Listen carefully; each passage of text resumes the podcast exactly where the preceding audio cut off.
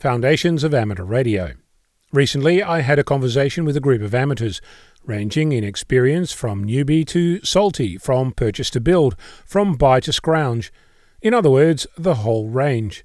One person in the group asked about how to get started with soldering. Their first harmonic had just been granted a license and they wanted to encourage the new amateur to build something, anything. That in turn started a whole conversation about the how, where, why, and what of the way of the heated element and its application to a circuit board. In 2012, almost exactly two years after obtaining my amateur license, I purchased an electronics kit.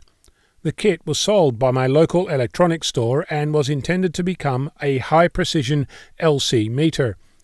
The electronics store packages together many of the schematics that are published in Australia's Silicon Chip magazine, and in this instance it also came with a lovely case, build instructions, and a review from someone who had built the kit, John, VK3 Foxtrot Juliet Bravo X ray. The whole thing cost me $90 at the time, and as far as I was concerned, that was a bargain. These days I might have considered it a little high, but the end result was an LC meter that does what I need and works as described. The process of building the contraption was not complex. In fact, I think the single surprise was the need to purchase a component leg bending tool, a fancy name for a $2 tapered block of plastic with little indents that you can use to bend the legs of a resistor so they match the holes of the circuit board. As projects go, this one was a success. I bought it, I built it, I put it together, powered it up, and the black smoke stayed inside the components and the meter displayed numbers that matched up with what the label on the component I was testing said.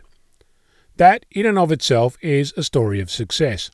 I can point at several other kits sitting in a box, still as bags of components, never assembled, lost interest, got distracted, too hard, not viable, missing bits, whatever the excuse, gathering dust until magically one day they'll be needed for when the apocalypse is here or the garage explodes from too much stuff and I'm forced to donate it to the world. As my life experience increases, my hands are becoming less steady. I now have a magnifying lamp, not enough clamps, and less patience for silliness, so my kit building is at an all time low. Mind you, it's not that I've stopped building or experimenting. Instead, I'm writing software, investigating new and exciting tools, like a random online circuit simulator I came across during the week. I did want to tell you what it's called, but it's down at the moment, and I don't know if it was hugged to death by well meaning amateurs who came to visit. Search with your tool of choice for Electronic Circuit Simulator in the browser, and you'll be spoilt for choice.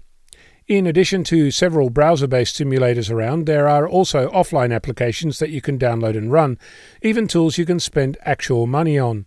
All told, several options for learning how to build a circuit, how various things work together, including showing simulated oscilloscope traces so you can see what your latest contraption actually does.